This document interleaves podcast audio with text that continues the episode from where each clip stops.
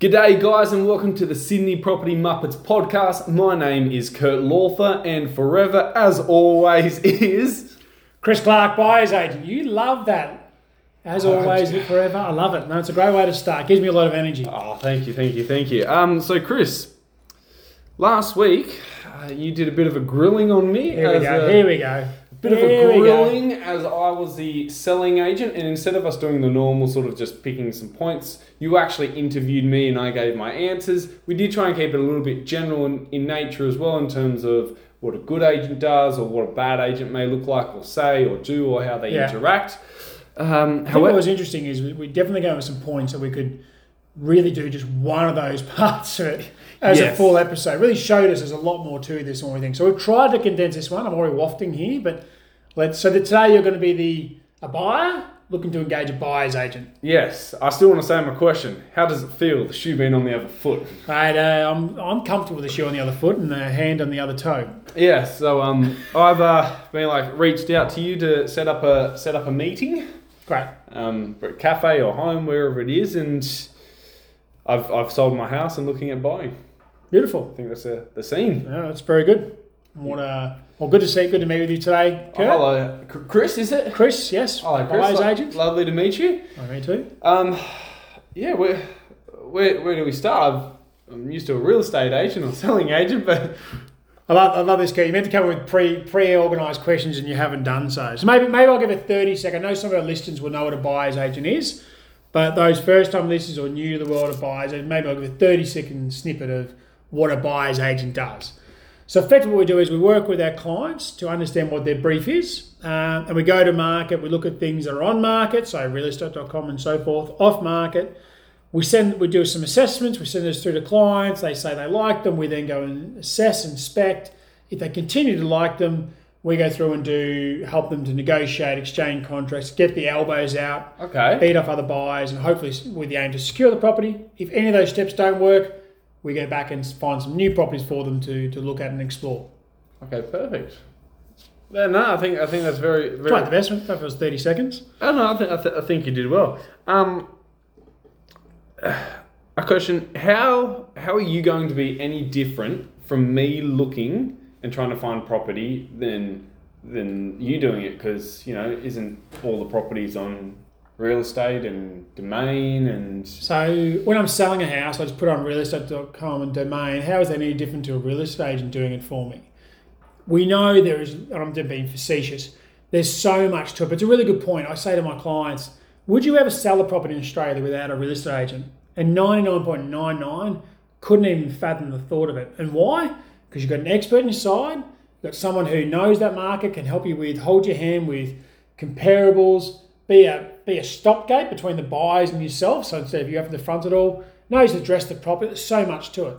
It's the same as when you engage in buyers, and I see in the future the majority of properties being purchased with a buyer's agent for the same reason. You want someone on your side who's got the expertise, who does this day in, day out. I buy multiple properties in a week, let alone the year, um, can help hold your hand, and also I'm able to work with agents on buying not just one property for you, so it might be one property you buy every seven years, right? But because I'm buying so many properties over and over again, dealing with the same agents, I am leaning on that relationship to try and get the inside word. Not get it for, let's say, cheap, but try and get a little bit under the market value and use my inside sort of track knowledge to secure that for a price point that my client's happy and hopefully the real estate agent, their vendor's happy as well. Okay. Um, I'm, I'm going to also slightly break character here as well. Um, To, from a real estate agent's perspective, is when we're dealing with buyers, some are good negotiators. Buyers, yep. Yeah, when we're dealing with buyers, some are really good negotiators and tough. Yep. And, however, we also meet a lot that... What are you going to say here? What are you going to say? We can see through the cracks. For example, I actually had it uh, a few weeks ago. Someone said, Kurt, I'm putting in an offer here. I've also put an offer on another property. And it was below where any expectation. Yep. And for me, I just know they're trying to grab a bargain. So tells you a lot about them. Look, when I when I talk to potential client, even when I've got clients on board, quite often I ask them, you know, gone, they've already gone through some properties. Usually that's all they've already done some looking. And I say to them, um, have you happened to tell the agent your budget? And they look at me and realise right then that they've stuffed up. Right, quite often they've walked in the property that's, you know, whatever it's guiding for. Let's say it's guiding for two million, and they say to the agent, "No, my, my top budget's one point eight." Not realising the agent's going to recall that and actually put that into the agency database. So when you're buying that next property, it's guiding price of one point six. They'll know your max budget is one point eight, so they can utilise that against you. Just a nice or fun t- tip. Yeah, it's true, right? That, well, that happens. It, it went from a really from a ethical agent. I generally try and be like, "Sweet, I'm going to use this to be like help you try and find Correct, the of course. But when it then comes to that negotiation, when it comes to negotiations, then me, I'll be trying it's, to. It's information you can use. Back in character. Let's so, go. So how, yeah, how are you? Also, yeah. So I guess. Fees, Chris. What do you what do you charge? I've heard there's some percentages, but also some set fees, um, some bonuses. Sometimes, like how, how do you operate? Look, I won't go through the, the actual ins and outs of it all because every client is different. But in typically, it's somewhere between sort of one percent up to two and a half percent of the purchase price. Um, there is a upfront uh, engagement fee, and the reason we have that is. You might be looking to buy, and after you know you've been looking for three weeks or six months, someone loses a job or something happens, and you decide not to buy. You know that engagement is enough that you know keeps my petrol running and, and keeps me working. But obviously, I'm actually incentivized in terms of actually the success fee when we purchase, which is like I said, might be one percent to two and a half percent. For myself as an agent, I quite often I prefer to have that as a fixed price. So we work with the clients at the beginning, understand the complexities. You know, is it is it uh, relatively easy? Okay, they're looking in this suburb, looking for an apartment. In that suburb is three thousand apartments. So there's every single month there's thirty being sold. That's relatively easy and straightforward. Versus they're looking in this suburb, they want a semi. Their budget's a bit lower than expected. They might be looking in seven suburbs. You know, there is some extra complexity. Well, we know that's going to take a bit longer for us to field and understand, and a bit more manpower for us to be able to dedicate to to find that successful property for them. Okay. But yeah, prefer to have a fixed price where we can, so that the buyers aren't thinking, oh, the more I spend, you know, the my fee, Chris's fees are going. With a real estate agent, it makes sense to have a fee percentage. Incentivises them. Yeah, so the more you sell it for, the more you pay them. But you're actually paying that money out of the out of the money you've you've got. So you you, you purchase probably for a million dollars, agent sells it for two. You're effectively selling the paying the agent out of that million dollars profit, some part of that. Yeah. With a buyer's agent, you're buying a profit for a million dollars. You've then got to find other money to pay the buyer's agent. So I get that. So much better to have that fixed price. So if it's not a million dollars at one point one, well, you you still know exactly what you're paying. Your your cost isn't going up. Now that's my own agency. A lot of other agents still do work on a percentage. Well, I'm not against that. Sometimes it helps keeps the buyers honest, helps them keep in check so they don't overspend. Okay. And does that come out at uh, settlement like a real estate agent? Uh, ours comes out typically at the point of uh, unconditional exchange. Once property is under contract and any conditions like building, pest and finance have, have now gone past, um, whether they were in there or not. So it's exchanged and there's no pulling out? Correct, yeah. Our fee is effectively payable either the day of exchange or is, is invoiced the day of exchange or ten days later, depending on, fourteen days later, depending on if you've had any cooling off periods included. Yeah. Okay, um, so what's some some key points of difference? Because you know, buyers agents are still relatively new, new to me. Yep. Um, what are some differences? Look, it's a it's a great industry. I hope you can hear in, in passion of what I do. Like I love what I do.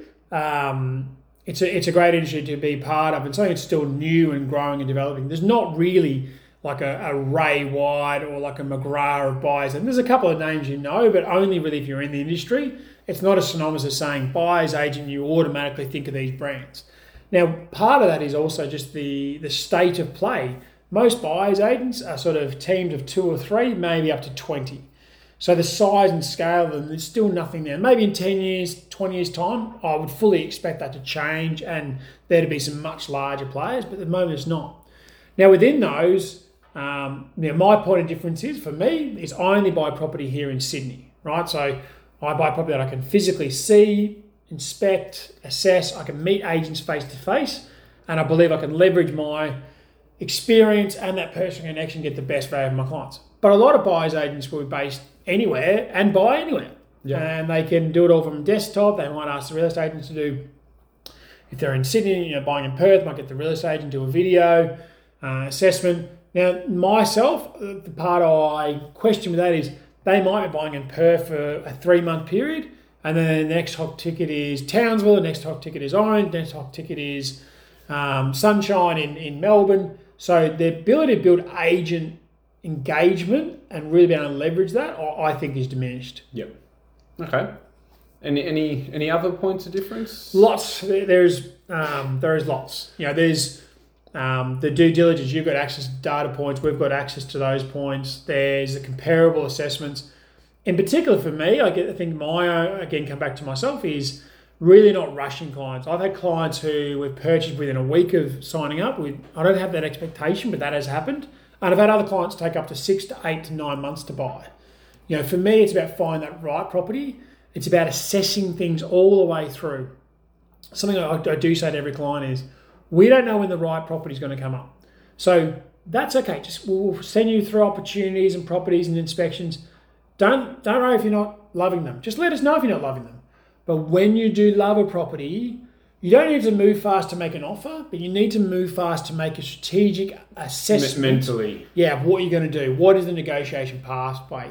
Is it auction? Is it post-auction? Is it off-market? Is it pre-market? Is the vendor selling, divorce? You know, what are all these factors? And good thing with a real estate, uh, with a buyer's agent and a real estate agent, you as a buyer, you talk to a real estate agent, Um, they're going to give you some facts and fiction, you know, not fiction, but facts of what's going on. Um, but trust me, the level of respect in a real estate agent and buyer's agent is tenfold. I've had scenarios where clients have gone through an op property with a real estate agent, and the agent said to them, "This will sell, absolutely, this will sell between one point one to one point two." I walked that through that same property. twenty minutes later, the agent didn't know that I was with that same client, and the agent said to me, "This will sell for one point five." That's a massive difference. And it ended up selling for one point seven, which is where I knew it would sell for, because there was a, two properties down sold for that price three months earlier. What was what was the guide at one point two? Uh, at one point two. And the good news was my client got called back five days later after the Wednesday inspection and said, "We've just had more groups through and the guide price is now one point one. They actually decreased the guide price on interest. True story. Yeah. Trust me, Kurt, you, you work in a way which I love, um, but unfortunately not everyone's like, most are, but there are some there are some eggs out there who have got some different, well, I guess, mechanisms. In anything, there is always a bottom ten percent. Correct. Unfortunately, in our industry, ten percent is still a lot of people. Correct. Yeah. So those are some points that we can go into more, but those yeah. are something today. And, okay, I was, I was just going to say, tips your relationship with real estate agents. I was... It's imperative for my business, right? It's imperative for my negotiation ability. So like I said, I've got agents now that I've purchased three or four properties off off with, uh, with them and from. Um, you know, I'm able to lean on that a little bit to go, um, you know, I've come back again, we're looking at this property, what can we get done here? And get the elbows out. Now, sometimes I don't think the agent really sells to us for less, but more the agent might look at us and go, okay, can we sell that property with Chris? We know that he's going to be efficient. We know that he's going to have contracts, the deposit ready to go. That's a great thing to take to their vendor to say, we know Chris. We know what he's like. This is the, his behaviour before. If he agrees to a number today, we'll have contracts exchanged by today. Versus a buyer going on your own, you walk in with the exact same number and they look you up and down and go, we might see you in a year. We might, we, you might have been around for two years. We don't know if you're actually serious. We don't know if you've got other offers on the go. There's no reputation there for you, because once you buy that property, you're no longer looking. Yeah. Right? So up until that time, there's a, not disrespect, but there's definitely a greater respect for a buyer's agent. I'd have to agree in terms of that we, yeah, as a, a relationship that I've built up with a buyer's agent is that if I know they're trustworthy, is that you can go to your vendors and be like, look, these guys will be prepared. I know they're not going to back out. They're using a buyer's agent that we have constant communication with. We're not underselling your property. No, however, however if there's two two options, being like, these these guys can act within two hours because I know this buyer's agent's going to smash it. Yeah.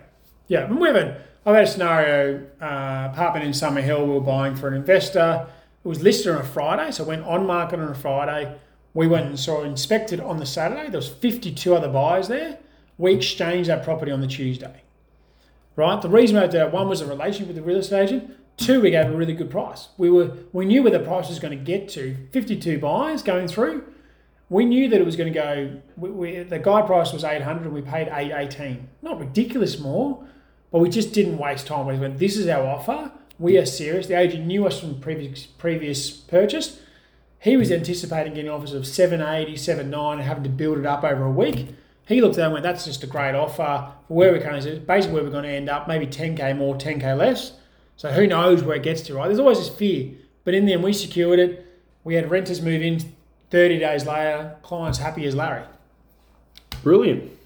Um, any other questions or hard hitting questions for me today? No, I, th- I think it's something we're going to expand on later, like later episodes, because there's always trends that are changing, yeah. um, different things that are coming up. There's always a million topics within how to select an agent, all those topics, how to select whether it's buying or selling yeah. um, for the agent. So I think something we'll cover, definitely cover later. Beautiful. Okay, one quick question. One quick question. Um, is your oh. is your hair naturally grey or is uh, you getting old? It's smoky silver, thank you. Uh, uh, no, my hair's not naturally grey. It's well, well, naturally grey is in terms of getting old, my friend. Um, thanks, Kurt. Love that. What about your hair? Uh, now, one for you. If you had to choose one, snorkeling or surfing, which one are you choosing? Snorkeling. Snorkeling. You're a man after my own heart. Yeah, yeah, yep. Love surfing, I'm no good. I've done it. Tried it once. Tried to get up fifty times and was up maybe once or twice. Not, not a good start. Well, as we always say, our advice here is general in nature, so please speak to the professionals out there if you are making a big decision such as buying or selling a property. But otherwise, thank you for dropping by. Yeah, this is the Sydney Property Muppets podcast. Have a fantastic weekend. Beautiful.